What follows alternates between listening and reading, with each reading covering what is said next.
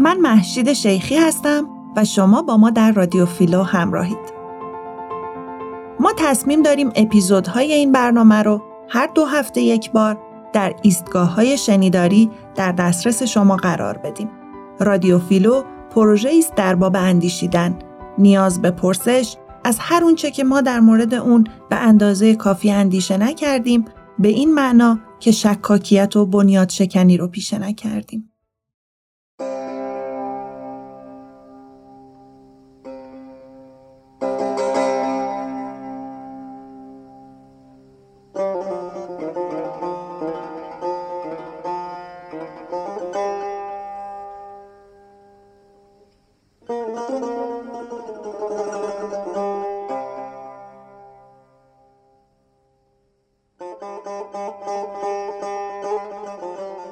دوستان و همراهان درود در اپیزود شماره هفت رادیو فیلو قبل از ترسیم شمایل کلیتری از نظام اقتصادی و اجتماعی ایران در عصر فئودالیسم با مفهومی به نام هابیتوس آغاز کردیم و به نقل از ابو حیان توحیدی هابیتوس رو سنت البلد و عادت الجسد تعریف کردیم. در واقع می‌خواستیم بگیم که بسیاری از آداب و رفتار حاکم در یک دوره اجتماعی نه فقط برخواسته از حکومت سرکوبگر و امثال همه بلکه ناشی از پنج تا عامل مهم است شامل نظام تقسیم کار اجتماعی میزان فرصت و فراغت و زمان موجود برای تعقیب تمایلات جنسی نیازهای سیاسی جامعه از جمله نیاز به تولید مثل نظم و نظام اقتصادی حاکم بر جامعه و تعریف سلامت از دیدگاه پزشکی در اون برهه تاریخی. بعد از توضیح هابیتوس برگشتیم به ایران دوره ساسانی و توضیح دادیم که تعریف سلامت و منزلت جنسی در کاست های مختلف ساسانی متفاوت بوده. به عنوان مثال، کاست دهقانان منعتفترین و آزادترین کاست اجتماعی بودند و چند همسری چه برای مردان و چه برای زنان نشان سلامت و منزلت بود. اما مثلا در کاست کاتوزیان که محل انباشت ثروت و معرفت بوده این انعطاف چه برای زنان و چه برای مردان کاهش پیدا می کرده. ما این نظام رو تنها در ایران مشاهده می کنیم و در ساختارهای مشابه هندی و چینی و رومی چنین انعطافی رو در کاست میانی و پایینی جامعه نمی بینیم. اما در دوره اسلامی این انعطاف برای مردان تضمین میشه و ادامه پیدا می‌کنه و برای زنان محدودیت هایی به وجود میاد که در اون دوران وجود نداشت. و تمرکز مذهبی این نوع منش پذیری جنسی در این کاست ها رو تعطیل می‌کنه. سپس رسیدیم به دو جریان مخالفخان عمده دوران ساسانی یعنی مانیگری و مزدکی. بنیاد فکری مانویان و مزدکیان و همچنین تقابل اونها رو با آموزه های مزده یسنی توضیح دادیم که شنیدنش در اپیزود هفت رادیو فیلو خالی از لطف نیست. در این اپیزود رادیو فیلو یعنی اپیزود شماره 8 بررسی خودمون رو در مورد جریانهای مخالف خان ادامه میدیم و با هم تاریخ این خیزش ها رو مرور خواهیم کرد.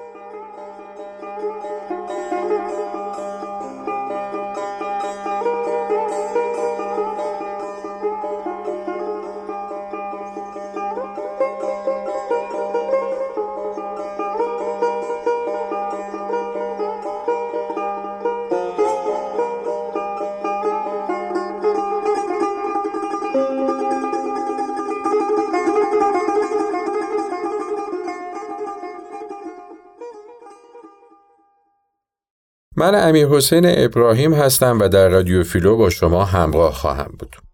تردید نیست که اونچه به نام شرقشناسی شهرت پیدا کرده تا اندازه قابل ملاحظه‌ای تحت تأثیر منافع دولت‌های اروپایی در مشرق زمین بوده. اما باید تفاوتی قائل شد میان شرقشناسی و شرقشناسان. هر یک از این پژوهشگران منش و روش خاص خود را پیشه کرده و گاهی چنان نهان بینانه و همدلانه با فرهنگ شرقی درآمیختند که هم نهادهای پویا از روش منسجم غربی و فرهنگ غنی شرقی پدیدار اومده. از سوی دیگه در میان ملل شرقی ایرانیان هم کتبسته یافته های شرقشناسان نبودند. و در پاره موارد به نحوی اساسی منش و اندیشه شرقشناس اروپایی رو هم تحت تأثیر خودشون قرار دادن. نمونه بارز این که انتیل دوپرون اصول و عقاید مزدیسنی و ادبیات پهلوی رو نزد مقان پارسی هندوستان می آموزه خصوصا دستور داراب در سده 19 هم, هم مانکجی هاتیریا نقش اساسی در انتقال فرادهش های هندو ایرانی به اروپا ایفا می‌کنه تا به جایی که هلنا بلاواتسکی شاهدخت اندیشنده رومانیایی جورج الکات هندشناس امریکایی و مکس مولر فیلسوف سرشناس آلمانی با او در باب سنن معنوی مشرق زمین وارد مکاتبه و آموزش شدند. هاتیریا این روابط فرهنگی خود رو در مکاتباتش با میرزا فتلی آخونزاده در میون میگذره. مسئله احیای ایران از طریق بازگشت به سنن معنوی این سرزمین و حفظ تناسب با واقعیت‌های جهان معاصر اصلاح خط فارسی و لزوم آموزش اجباری و همگانی زنان و مردان نه مسائلی تحت تأثیر غرب که اندیشه های در میان پارسیان هند بود که دورادور دلنگران سرزمین مادریشون بودند که به این موضوع به طور مفصل باز خواهیم گشت. در این دوره یعنی صده های دوم تا چهارم هجری یا هشتم تا دهم میلادی ما با یک کشاکش تمام ایار میان سنن معنوی ایرانی که به صورت زندقه خودشونو نشون می‌دادن و آین نوظهور مواجهیم که به تدریج محتوای فرهنگی تمدن اسلامی رو به سود آینها و جهانبینی های ایرانی مصادره می‌کنه. نمونه شاخصش این که شاعر مشهور بشار ابن برد قصیده بلندی میسرایه به زبان عربی فسیح و با الهام از صورت ساختمند قرآن ولی محتوای این قصیده چیه؟ ستایش آتش و نام قصیده هم قصیده ناریه پس می‌بینیم که به طرزی شگفتانگیز صورت اسلامی با ماده ایرانی در هم میآمیزه و سنتزی به وجود میاره که ما اون رو تمدن ایرانی اسلامی می‌خونیم و به همین دلیل قرار دادن این دو عنصر به عنوان دو امر متضاد مقابل همدیگه خطاست کمی بعدتر درباره دیالکتیک صورت و ماده و چگونگی عبور از ازداد در تاریخ بیشتر توضیح خواهیم داد. در چنین دوره‌ای حکومت‌های فودال، روشنفکر، نویسنده و مورخ خاص خودشون رو پرورش می‌دادند. و به وسیله این روشنفکران متعلق به یک طبقه خاص به توجیه و تشریع حکومت و قدرت سیاسی خودشون می پرداختن. در پدیدارشناسی آگاهی دوران با دو جریان عمده مواجهیم. یکی گنوستیسیسم و ایرانگرایی میانه روست که در اندیشه های فارابی و ابن سینا خودشو نشون میده و دیگری گنوستیسیس و ایرانگرایی پیشرو و شاید هم تندرو که به نحو بارز در فلسفه رازی متبلور میشه. مسئله نوشتن به زبان فارسی اینجا مطرح نیست. رازی تمام آثارش رو به عربی نوشته. فارابی و بیرونی هم همینطور. ولی به تعبیر سر جورج سارتون در تاریخ علم کمبریج رازی نمودگار انقلاب علمی علیه ارسطو و ارسطوگرایی در صده های میان است. 800 سال پیش از استقرار اومانیسم و خودبنیاد انگاری فلسفی در اروپا به دشواری بتوان چنین مدالی رو از روی سینه این ملت برداشت.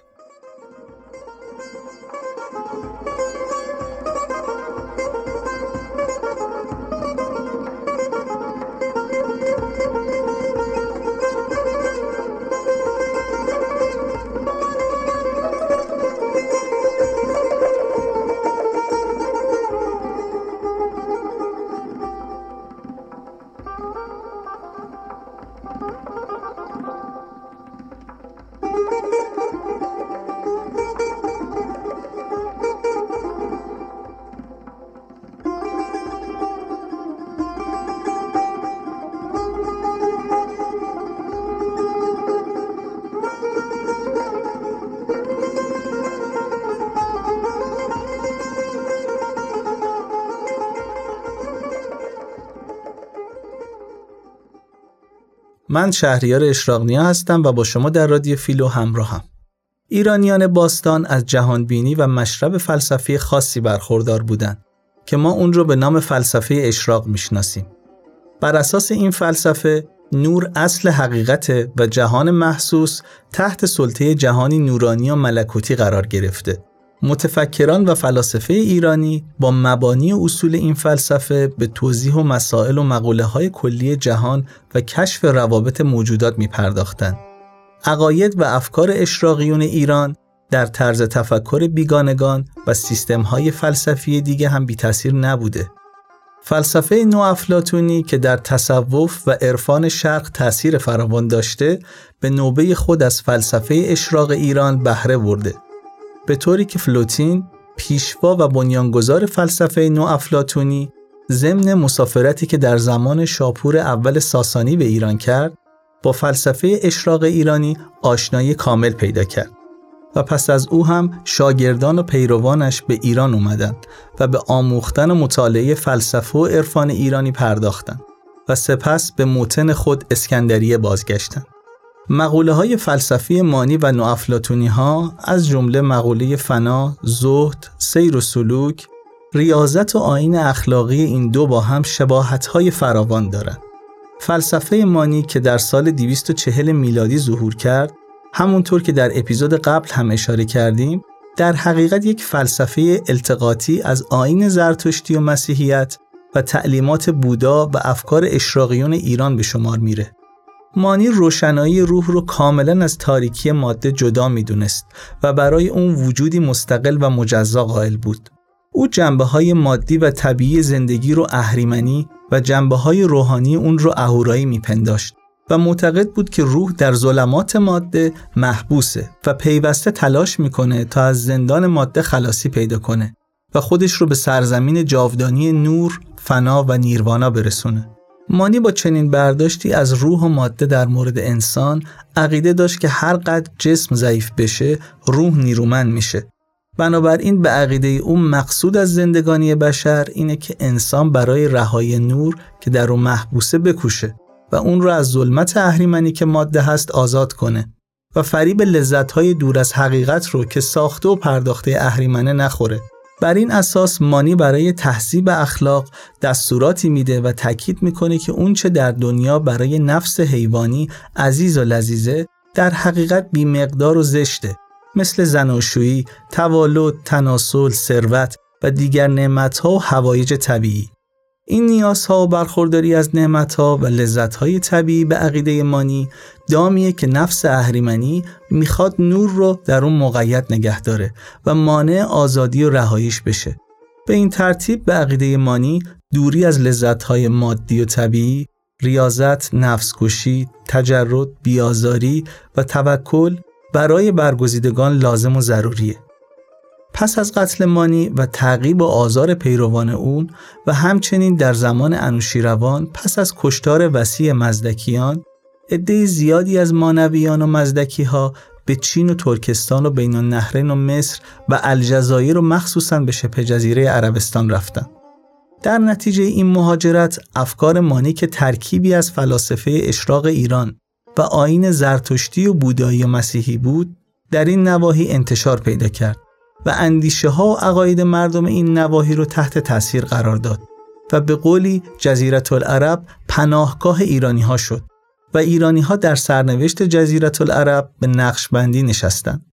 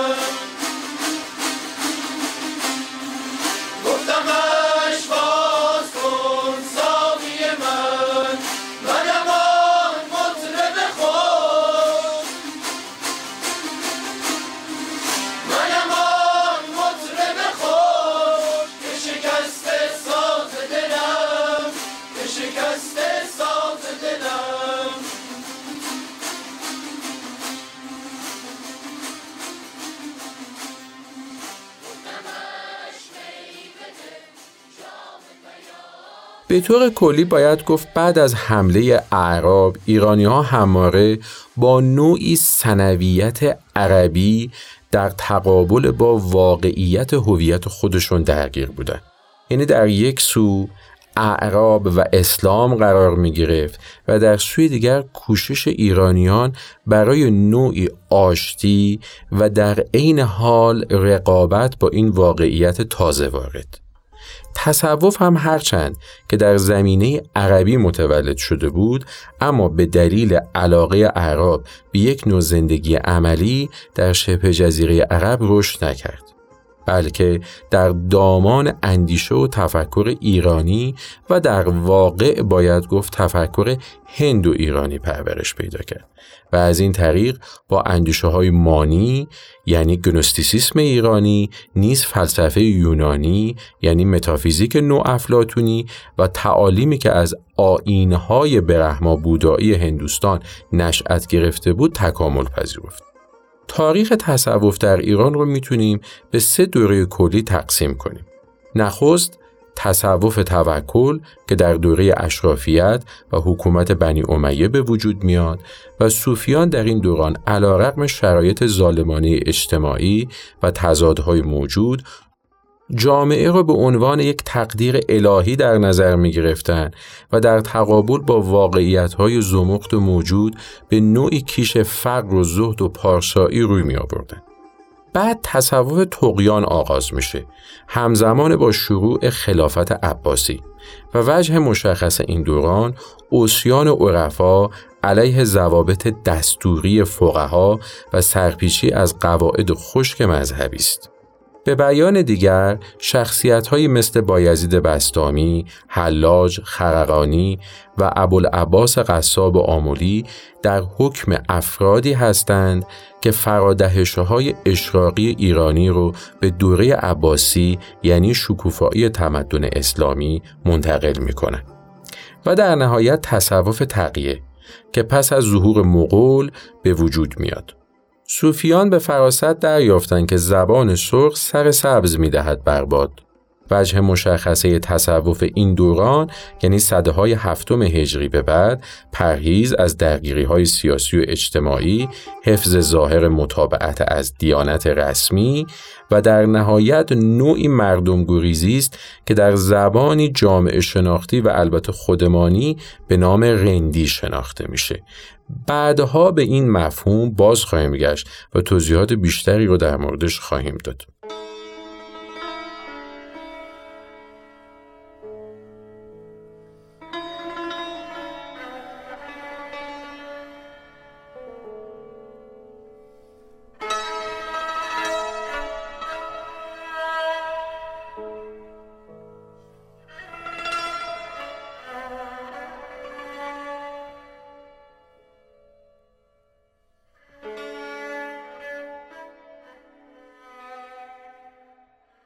می‌خوایم کمی به اوضاع ایران پس از ورود اسلام بپردازیم و نحوه پیشرفت فئودالیسم رو در این دوران بررسی کنیم.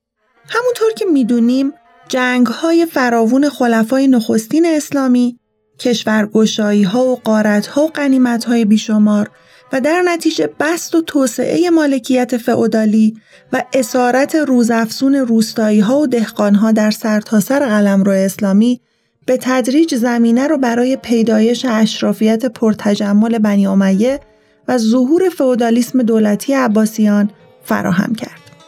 در دوره حکومت اموی جمعآوری خراج در ولایات غالبا با تجاوز و تاراج بسیار همراه بود. مامورای مالیاتی و کسایی که مسئول جمعآوری خراج بودند توده های مردم رو وحشیانه تحت فشار و شکنجه قرار می‌دادند. قدامت ابن جعفر می نویسه مأموران مالیاتی و مسئولین جمع آوری خراج افرادی بودند که جز گرفتن سود و بهره خیش اندیشه دیگری نداشتند. خواه آن را از مال خراج برگیرند و خواه از مال رعیت به یغما برند. آنگاه این همه را با جور و بیداد و تجاوز و تاراج می ستاندند و توده ها را در گرمای آفتاب نگه می داشتند و به سختی می زدند.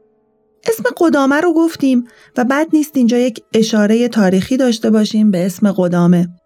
میان اعراب رسم بود که اگر بچه متفاوت از کودکان همسال خودش بود چه در زیبایی و چه در هوش و ذکاوت و فراست تا هفت سالگی براش اسم انتخاب نمی‌کردن و از هفت سالگی هم یک اسم بسیار نامتجانس و زشت و نامناسب براش میذاشتن تا از چشم زخم در امون بمونه.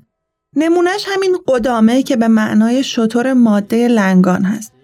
یا معاویه که به معنای سگ ماده که زوزه زیاد می‌کشه چون معاویه هم بسیار کودک باهوشی بود و در نه سالگی عربی و عبری رو مینوشته و یا تلهه که به معنای تک سنگیه که به هیچ دردی نمی‌خوره.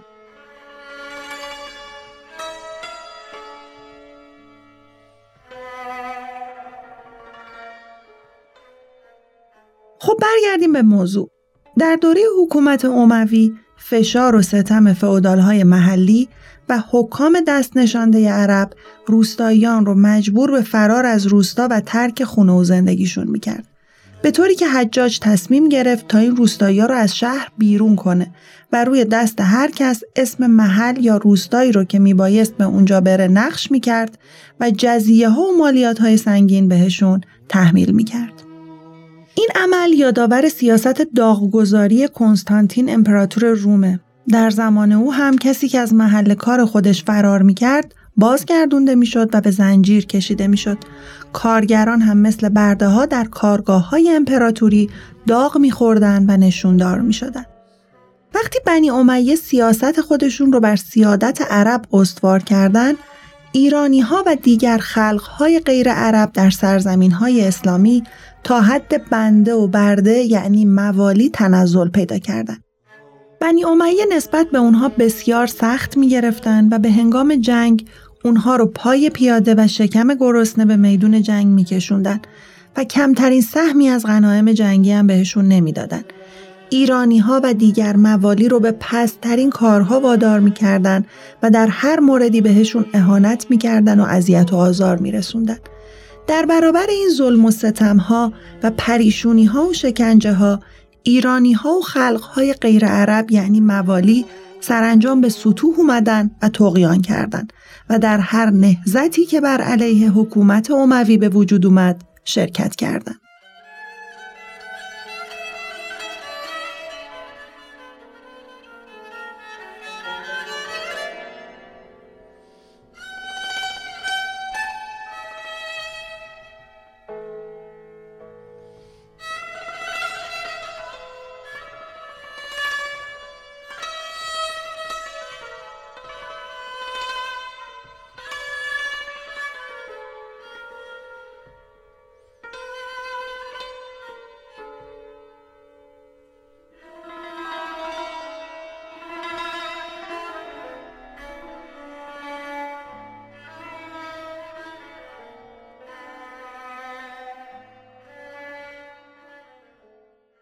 نهزت شعوبیه که جمع شعبه به معنای دسته و گروه هست در حقیقت نهزت مقاومت ایرانیان در برابر ظلم و ستم اعراب بود.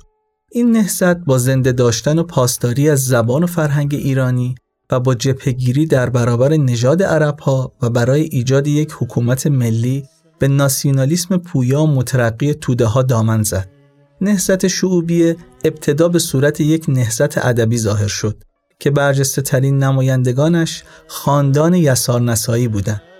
اونها علنا عرب ها را تحقیر می‌کردند و به فرهنگ و تمدن ایران افتخار می‌کردند. اما پس از سرکوبی و خاموش کردن این سرودهای مقاومت، رهبران شعوبی روش مبارزاتی خودشون رو تغییر دادند و به فعالیت‌های مخفی روی آوردند. نهضت شعوبیه با طرح شعارهای اقتصادی و اجتماعی به زودی به یک نهضت وسیع توده‌ای تبدیل شد و کشاورزان و پیشوران که بیش از سایر قشرها مورد ظلم و ستم اعراب بودند نیروی اصلی این جنبش رو تشکیل دادند. سران و رهبران شعوبیه در هیئت پیشور و بازرگان در شهرها و روستاها به ترویج عقاید خودشون پرداختند. شعوبیه با جلب نیروهای توده‌ای نطفه قیام بهافرید ابو مسلم بابک خرمدین مقنع، قرمتیان و سایر قیامهای ملی قرن دوم و سوم هجری رو پرورش داد. در ادامه هر کدوم از این جنبش هایی که نام بردیم رو تا حدی مورد بررسی قرار خواهیم داد.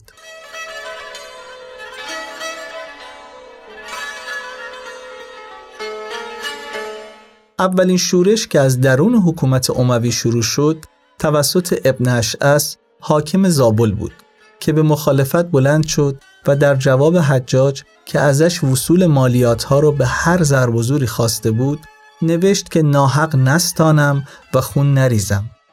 قیام ابن اشعس قبل از ابو مسلم بود و بسیاری از نیروهای تودهی و روشنفکری و مذهبی رو به دور خودش جمع کرده بود. ابن اشعس در جنگهای فراوون و به روایتی 80 جنگ به حجاج پیروز شد. و در تمام این جنگ ها از شعوبی ها و به خصوص روستاییان رنجبران حمایت شد. اما بالاخره در جنگ جماجم شکست خورد و دستگیر شد و برای اینکه گیر دشخیمان حجاج نیفته در بین راه خودکشی کرد.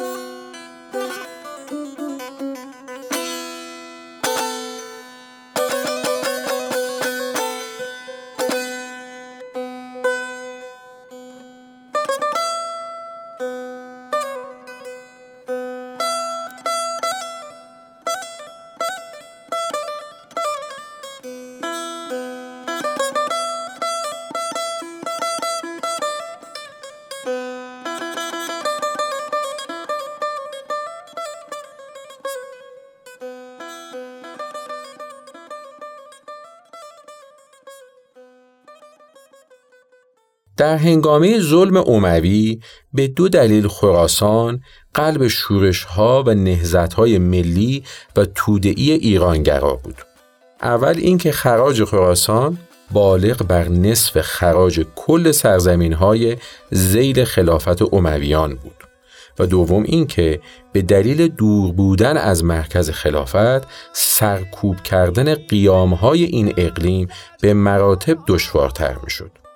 در نتیجه شخصیت های مثل بکیر ابن ماهان، ابو مسلم خراسانی و خداش در اونجا ظهور کردند و در نتیجه سازمان مخفی طرفداران بنی عباس یا همون مذهب شیعه بنی عباس تشکیل شد و زمینه رو برای پیدایش و استقرار یک نظم نوین ایرانگرا با ساقط کردن امویان فراهم آورد. ماهان یک بازرگان بود که از ظلم و مالیات سنگین به سطوح اومده بود و با توجه به طبقه اجتماعیش میشه گفت که در استقرار حکومت بنی عباس تأمین و تحکیم منافع طبقاتی خودش رو جستجو می‌کرد. خداش پایگاه طبقاتی وسیعی در میان روستاییان داشت و در لفافه دعوت به استقرار حکومت بنی عباس به تبلیغ عقاید اقتصادی و اجتماعی مزدک بامدادان می پرداخت. واقعیت امر اینه که سرنوشت آدمهایی مثل خداش و بعدتر می‌بینید ابو مسلم خراسانی به اندازه مانی و مزدک تراژیکه یعنی اونها در دوره اسلامی هم کم و بیش به همون سرنوشتی مبتلا می شدن که پیشتر در دوران ساسانی گریبان آدمهای از این دست رو گرفته بود و علتش هم یک رابطه خاص میان یک ایدئولوژی دولتی و منافع اقتصادی خاصی که این آدمها خودشونو در تقابل با اون دستگاه پیدا می‌کنن. باری به این موضوع بعدها باز خواهیم گشت.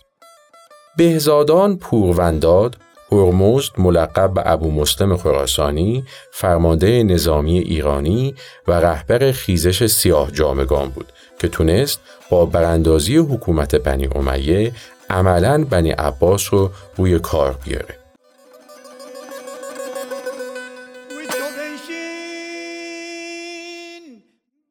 نام اصلی او بهزادان پسر ونداد بود که به توصیه ابراهیم امام یکی از بزرگان بنی عباس و عبدالرحمن تغییر نام داد و با حکم او رهسپار خراسان شد تا رهبری جنبش ضد اموی در این منطقه مهم رو به عهده بگیره او پس از پیروزی بر حاکم خراسان و تسخیر مرو سپاهی رو روانه عراق کرد و تونست در سال 132 هجری مروان آخرین خلیفه اموی رو شکست بده.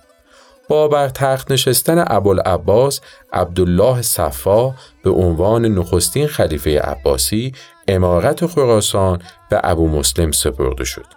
اما اقتدار و نفوذ او برای خلیفه و اطرافیانش نگران کننده شده بود. سرانجام ابو مسلم پنج سال بعد از این قضایا به نحو توطعه آمیزی به دستور منصور دومین خلیفه عباسی به قتل می‌رسه.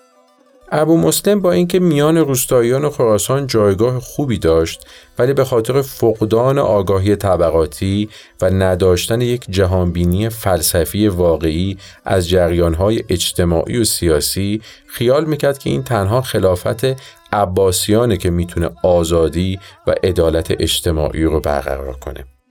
ابو مسلم فاقد یک آرمان تودعی به نفع بندگان بود و وقتی بندگان زیادی از شهرها و روستاهای خودشون برای کمک به او فرار کردن اون بهشون دستور بازگشت نزد اربابان رو داد و بعد هم اونها رو در اردوگاه بزرگ مستقر کرد و مانع از شرکت این بندگان آزادیخواه در مبارزات شد. چون بیم اون رو داشت که این بندگان خواستار آزادی های به مراتب بیشتری بشن. ولی استقرار حکومت عباسیان که با خون ایرانیان هموار شد آرزوها و امیدهای مردم رو در ایجاد یک عدالت اجتماعی تحقق نبخشید. سیاست ضد ملی و ضد خلقی عباسیان خیلی زود ابو مسلم و پیروانش رو با اشتباه خودشون روبرو کرد.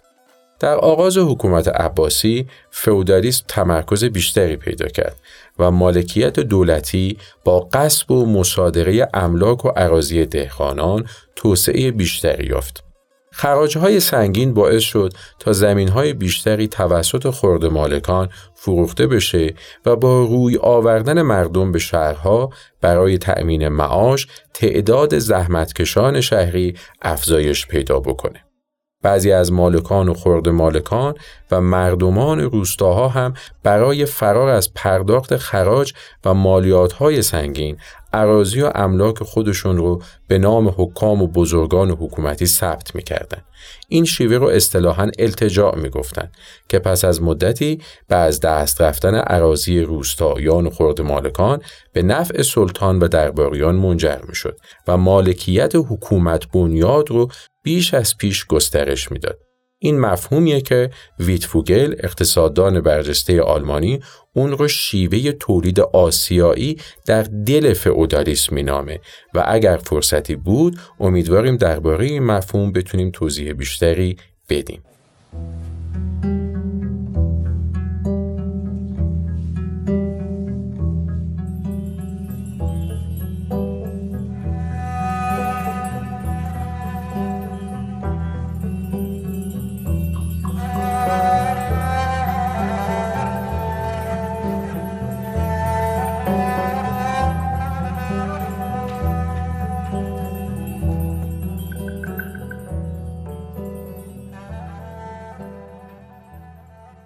خلافت عباسی دولتی بود متمرکز و حربه‌ای بود برنده در دست اشراف صاحب زمین که روز به روز نیرو می گرفت و لبه تیزش متوجه روستاییان بود.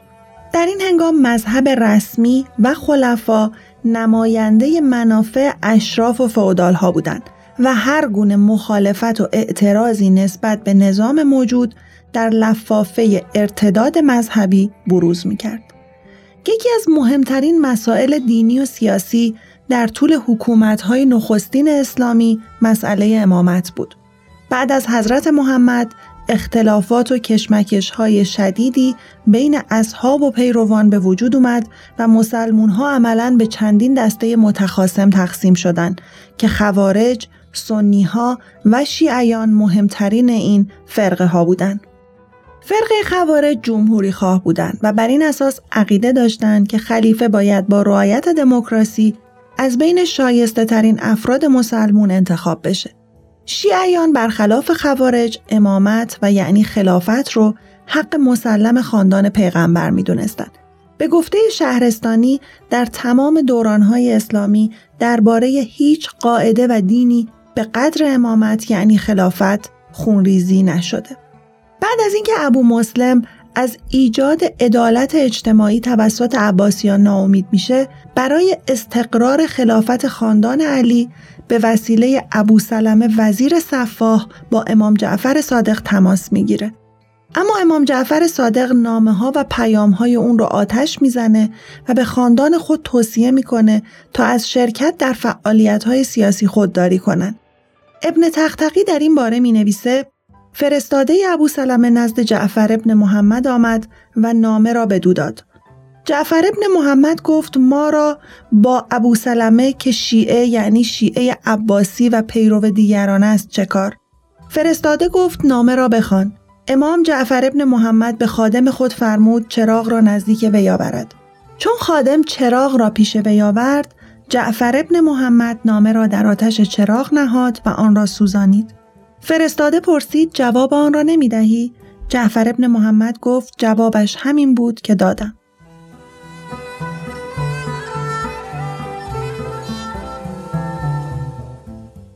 ابو سلمه که خیلی زود توسط خلیفه به قتل می‌رسه و کشتن ابو مسلم هم در دستور کار قرار می‌گیره و عاقبت توسط منصور عباسی کشته میشه.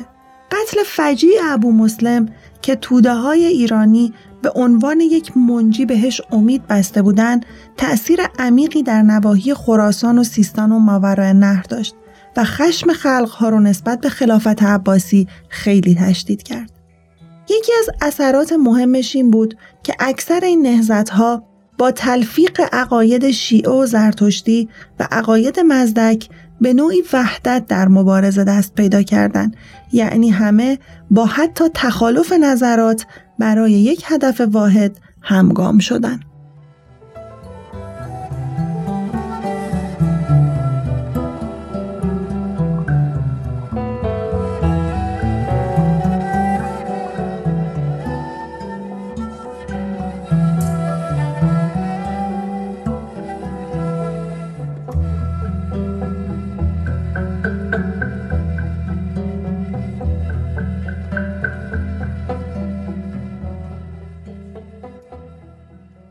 خب می‌رسیم به خیزش بعدی یعنی خیزش مقنع خیزش مقنع از بزرگترین قیام های روستایی در قرن دوم هجری بود که از نظر اقتصادی و اجتماعی تحت تأثیر افکار و عقاید مزدک قرار داشت. مورخین ضمن اشاره به بیتوجهی مقنع و پیروانش به عقاید مذهبی و مبارزه اونها با دین اسلام به پاکی و امانت و راستگویی اونها شدیداً تاکید می‌کنن. باز هم ابن تختقی می نویسه که مقنع ادعای خدایی می کرد و قائل به تناسخ بود و گروه بسیاری از مردم گمراه پیرو او شدند. اما مهدی خلیفه عباسی لشکری به سوی او فرستاد و مقنع به قلعه در نزدیکی های مقر خود پناهنده شد و سپاه مهدی همچنان او را محاصره کرده بود تا اینکه مقنع و یارانش به سطوح آمده مقنع نیز آتشی افروخته آنچه چهار پا و متا و لباس در قلعه بود سوزانید و سپس زنان و فرزندان و یاران خیش را گرد آورد و از ایشان خواست که خود را در آتش اندازند. و برای اینکه جثه او و خانوادهش به دست دشمن نیفتد همگی خیش را در آتش افکندند. چون جملگی سوختن درهای قلعه گشوده شد و سپاه مهدی داخل شد و قلعه را خالی و ویران یافتند. قیام مقنع چیزی حدود 14 سال دوام داشت.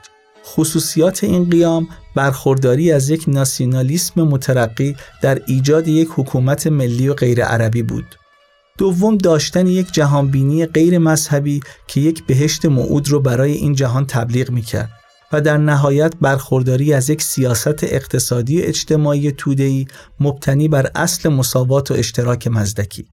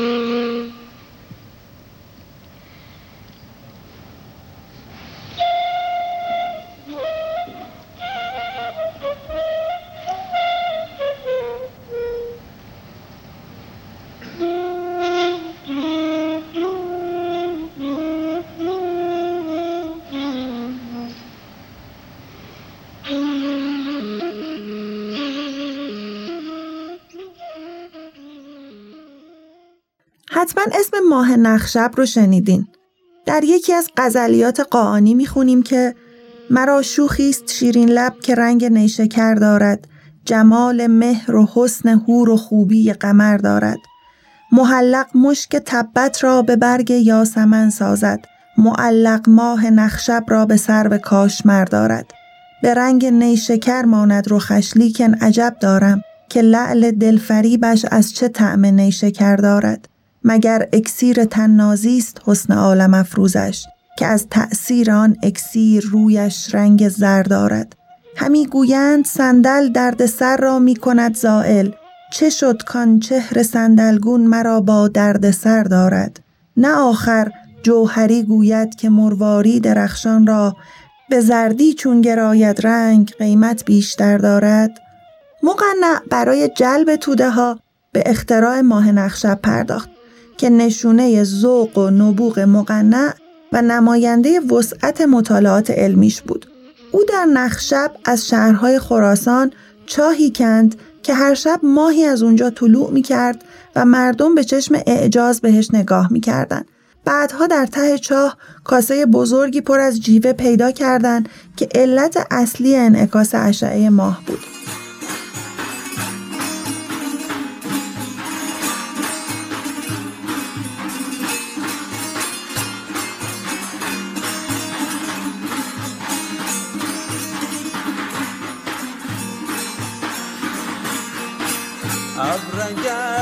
ابرگر از قبل خیزت باران می شود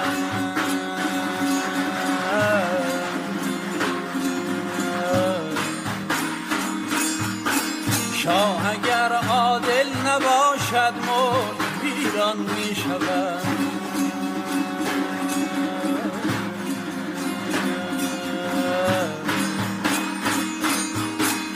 یک نصیحت با تو دارم. کس ظاهر مکن یک نصیحت با تو دارم به کس ظاهر مکن خانه نزدیک دریا زود ویران می شود زود ویران می شود خانه نزدیک دریا زود زود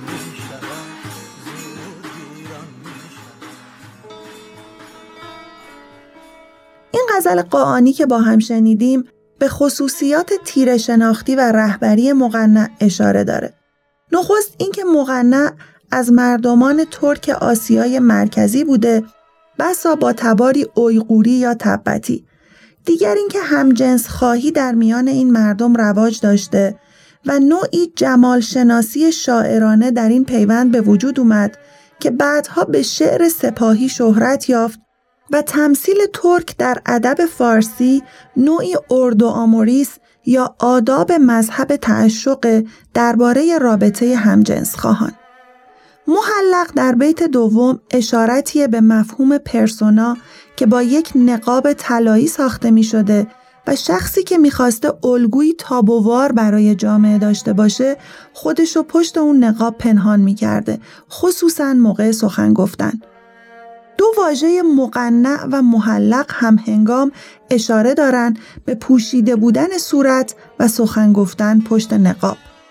مشک تبت اشارتی به همخوابگی همجنس خواهان در آسیای مرکزی و نوعی آداب تعشق چینی برای خوشبوی شدن و برگ یاسمن هم تمثیلی از نوعی مخدر به نام فلونیا که در مجالس تفنن درباری ازش استفاده می شده.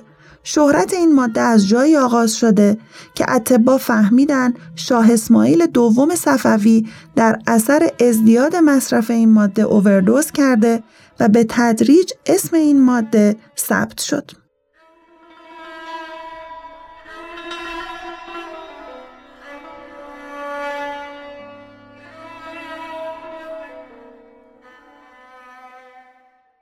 بسیار خوب در قرن سوم هجری در سرتاسر قلمروی خلافت عباسی مالکیت های اشرافی و فعودالی و اسارت هرچه بیشتر روستاییان و خرد مالکان دامنگستری پیدا می کرد. همچنین بردهداری هم در کنار اشکال مختلف بهرهکشی های فعودالی کماکان به حیات خودش ادامه می‌داد. تجارت برده بسیار رواج یافت به طوری که از میان کارکنان دولت معموری به نام قیم و رقاق بر اعمال برده فروشان نظارت می‌کرد. ابن فضلان و ابوالحسن صابی در کتاب خودشون از خرید و فروش برده ها در عراضی و املاک سخن میگن. هندوشاه هم تأکید می‌کنه که در مجلسی که هزار خاجه یا ارباب حاضر بودند هر یک از این خاجگان دست کم هزار تا غلام زنگی داشته در بغداد بازار مخصوصی برای خرید و فروش برده ها وجود داشته و بازار برده فروش ها رو معرض یا نمایشگاه می گفتن. در مکه پیش از اسلام هم بازاری به نام اوکاز بوده که در واقع برد فروشان بغداد در این دوره تاریخی میکوشیدن خودشون رو با بازاریان اوکاز قابل قیاس و رقابت بدونن. باری شهرهای سمرقند و قاهره از پایگاه های عمده تدارک و صدور برده به شمار می اومده. برده ها رو اخته می کردن و در امر کشاورزی جنگ و ساختمان ازشون بهره می بردن. بردگانی که در کشتزارها بیگاری می کردن رو قن می نامیدن و وابسته به همون زمین بودن و کسی حق آزاد کردن اون بردگان رو نداشته. و با فرزندانشون تا زنده بودن با اون زمین به این و آن منتقل می شدن. پر واضحه که شرع اسلام با این شکل خاص از بردهداری به سراحت مخالفت می‌کرده.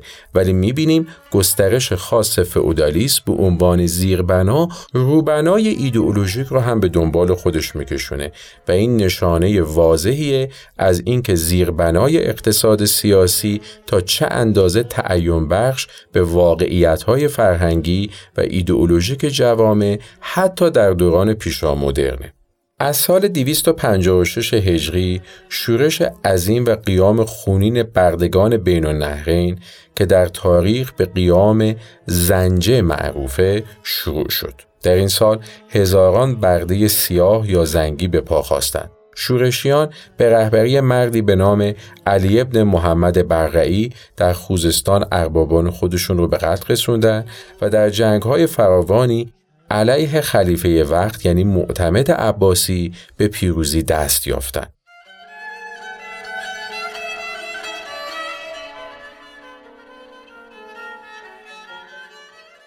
اونها بصره و اهواز و سراسر خوزستان رو تسخیر کردند عراضی و املاک رو بین خودشون تقسیم کردند و از نظر تاریخی میشه گفت قیام زنج رو با قیام اسپارتاکوس میشه مقایسه کرد با این تفاوت که در قیام اسپارتاکوس 120 هزار برده شرکت داشتند اما در قیام صاحب و زنج بیش از 500 هزار نفر برده. علی ابن محمد برقعی یعنی رهبر شورشیان از ایرانیان روشنفکر و اهل ورزنین جایی نزدیک ری بود که مدتی به شغل معلمی اشتغال داشت. هندوشاه او را رادمردی عاقل و فاضل و شاعر فائق می‌دونه اکثر سرداران و مشاوران برقی ایرانی بودند و نهزتش اساسا یک نهزت ایرانی به شما می‌رفت و نام ایرانی برقی هم بهبود بود. علی ابن محمد بسیاری از قبایل بین النهرین رو با خودشون متحد کرد و با خودش و از جمله قبیله بنی تمیم رو که حسین ابن منصور حلاج مدتها در میان اونها زندگی می‌کرد و به اصطلاح ازشون جوار گرفته بود. در خصوص قیام صاحب و زنج در اپیزود بعدی و ارتباطش با منصور حلاج توضیحات مفصلی خواهیم داد ولی در اینجا نخست باید به قرامته یا قرمتیان بپردازیم.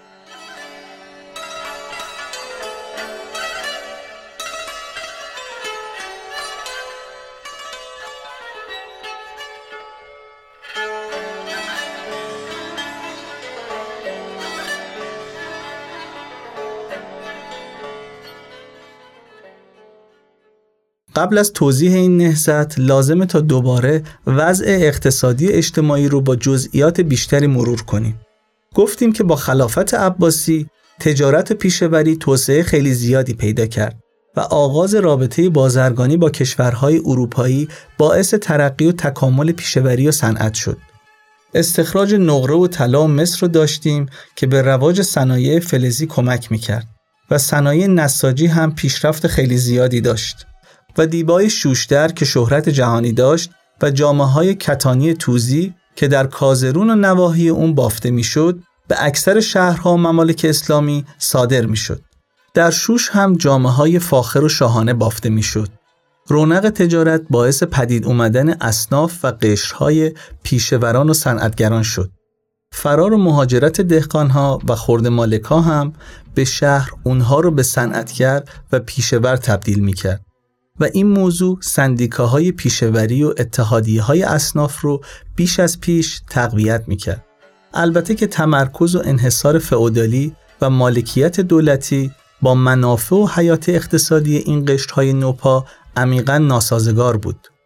در این دوره قسمتی از پیشوران و صنعتگران در کارگاه هایی که بیت التراز نامیده می‌شد و متعلق به خلیفه بود کار می‌کردند. این کارگاه ها تحت نظر معمولی که صاحب التراز نامیده می‌شد اداره می شدن. این شخص محصول کارگاه ها رو به دربار عرضه می کرد و مازادش رو میفروخت و به هر کدوم از پیشوران و صنعتگران روزی نیم درهم مزد می‌داد که مبلغ بسیار ناچیزی بود.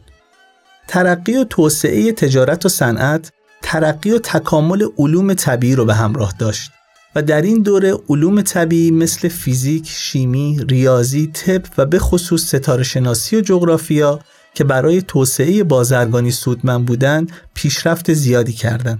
این نکته را باید در نظر داشته باشیم که دانشهای طبیعی اندیشه آزاد و رویکرد اقلانی و دلبستگی به این جهان و زندگی این جهانی رو در دامن خودشون پرورش می‌دادند.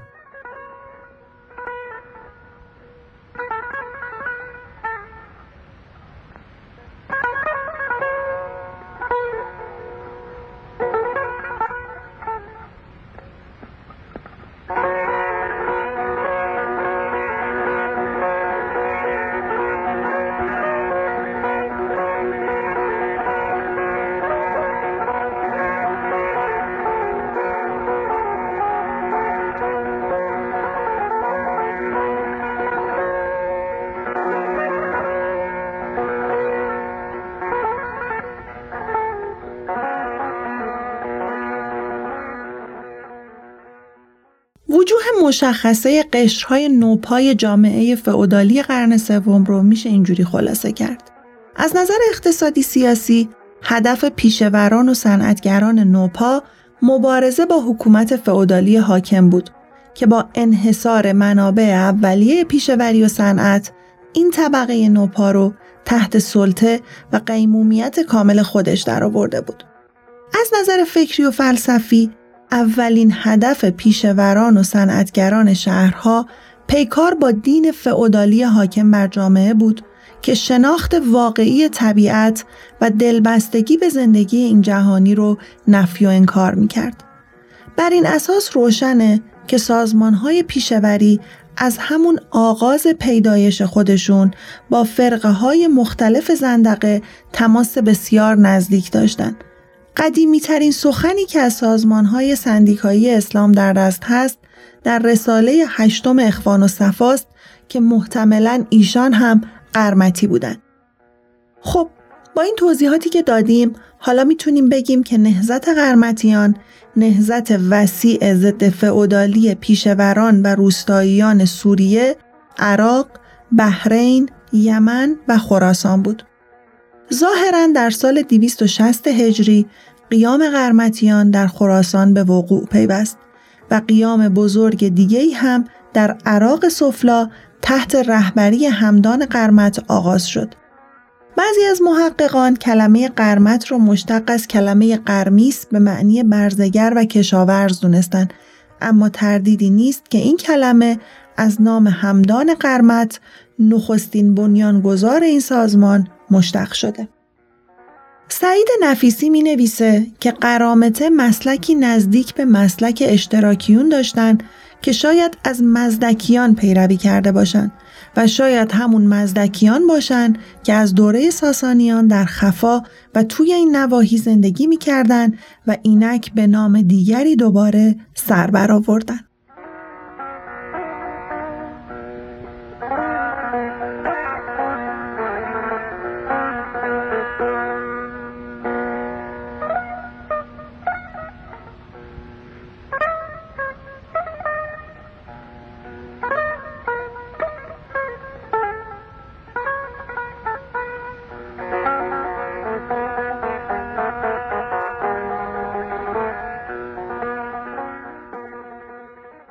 لوی مسینیون و برخی دیگر از مستشرقان و محققان خاصه شرقشناسان فرانسوی جنبش قرمتی رو با مذهب شیعه و نوعی همسانگی میان کالبد نمادین تشیع صوفیانه با مسیحیت نستوری و مارونی و یکسان انگاری این جنبش ها با گنوستیسیسم راه رو برای نوعی تحلیل گشودن که ما در اینجا به این شکل از بیان گرایش پیدا می‌کنیم باید دونست که قرامته جنبش انشعابی و رادیکال فرقه اسماعیلیه بودند و پایبند به اصول و عقاید دینی خاصی به شمار نمی اومدن و به همین جهت اسماعیلیان و فاطمیان گاه سعی می‌کردن رابطه خودشون رو با قرامته انکار بکنن.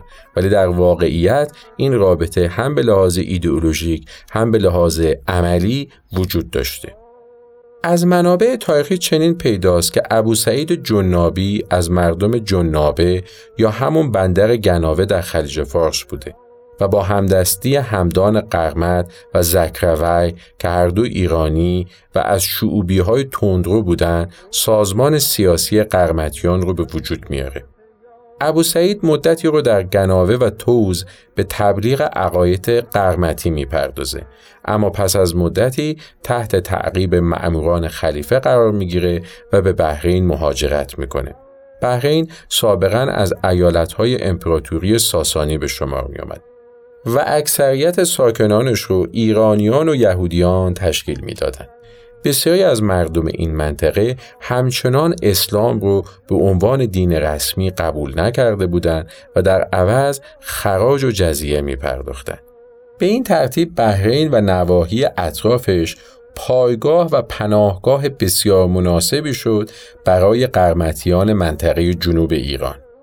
ابو سعید به علم و شعبده آشنا بود. به طوری که بسیاری او را پیغمبر و حتی نوعی خدایگان می دونستن. او در بحرین گروه کثیری از پیشوران و روستاییان رو جمع کرد و شهر لحسا و قطیف و بحرین رو به تصرف خودش در برد و یک نوع جمهوری غیر مذهبی یعنی لایک رو در لحظا تشکیل داد که در حدود 150 سال هم به حیات خودش ادامه میده.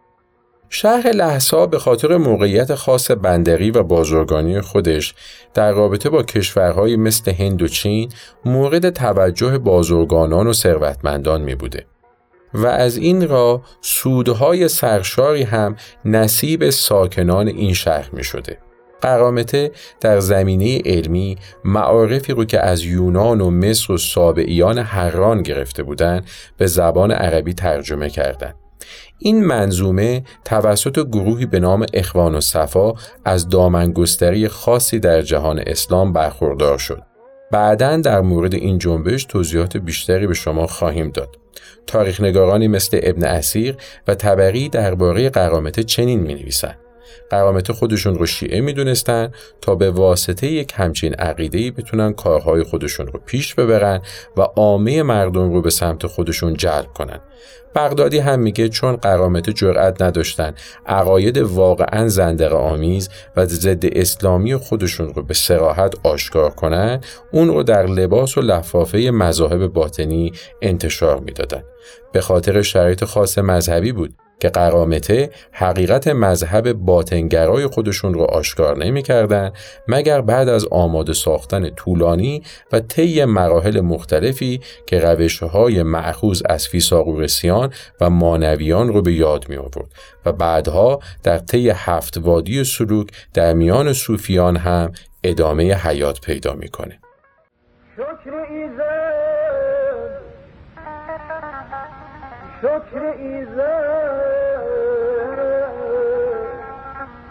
که به اقبال تو گوشه گل مخوت باد دیا شوکت خار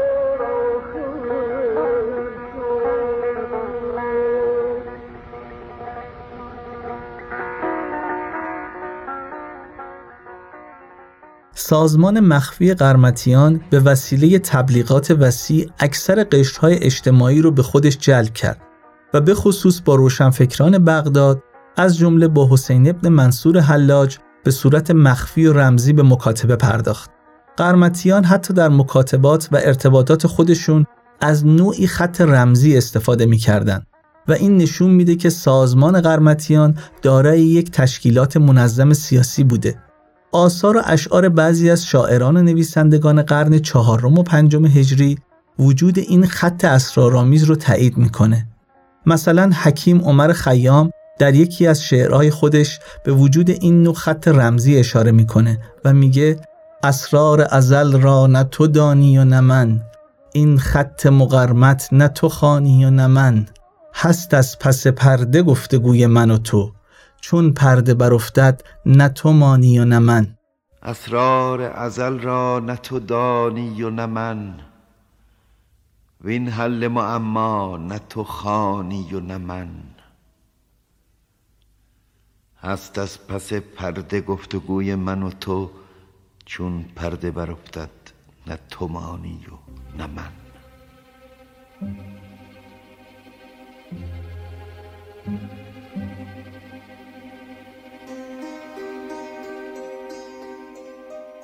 بوسفرس میگه که سازمان قرمتیان جنبه اشتراکی و سوسیالیستی داشت و مالیاتی که جمع می‌شد در میان افراد جامعه به نسبت احتیاجشون تقسیم می‌شد.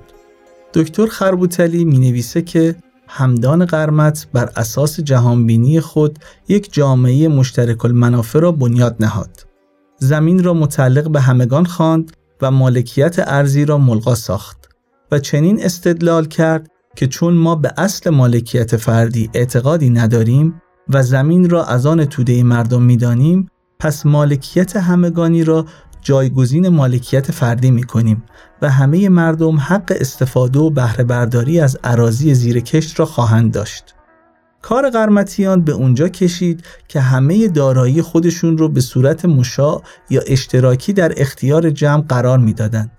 به طوری که دیگه غنی و فقیری در بینشون نموند و کسی جز شمشیر و سلاحش مالک چیزی نبود.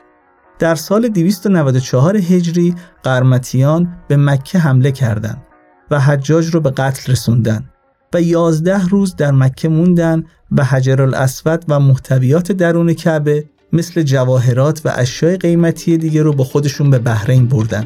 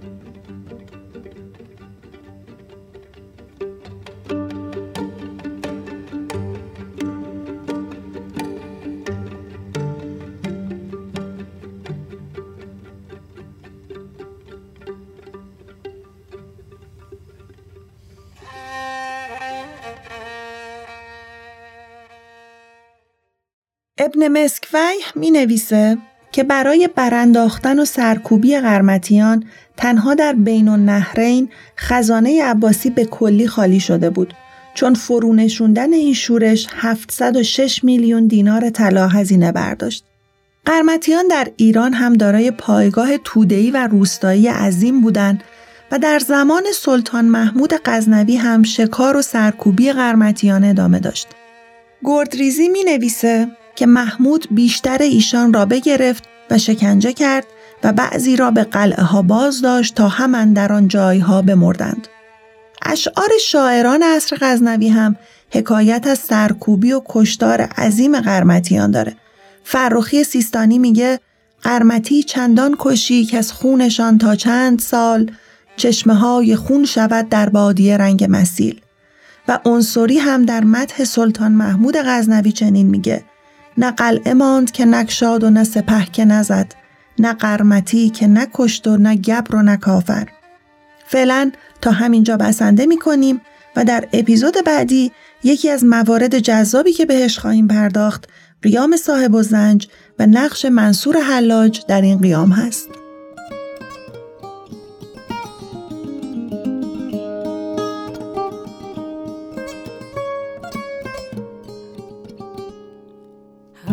do da di la di di do da di do do do he do ha la da la da di da da di da da di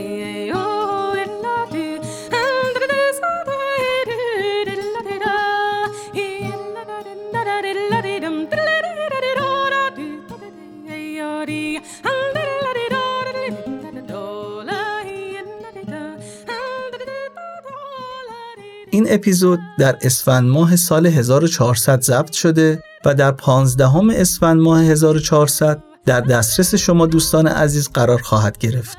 راویان این اپیزود امیر حسین ابراهیم، شهریار اشراقنیا و محشید شیخی هستند. محتوای اپیزود به طور مشخص توسط امیر حسین ابراهیم آماده شده و پژوهش های مرتبط توسط محشید شیخی صورت پذیرفته.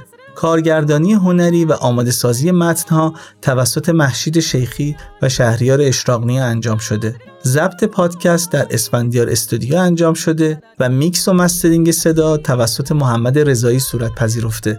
با سپاس از سهیل فاتحی عزیز بابت همراهی با این اپیزود رادیو فیلو. ما رو در اینستاگرام رادیو فیلو می‌تونید دنبال کنید که در اونجا بخشهایی از محتوای مربوط به هر اپیزود رو برای شما به اشتراک می‌گذاریم.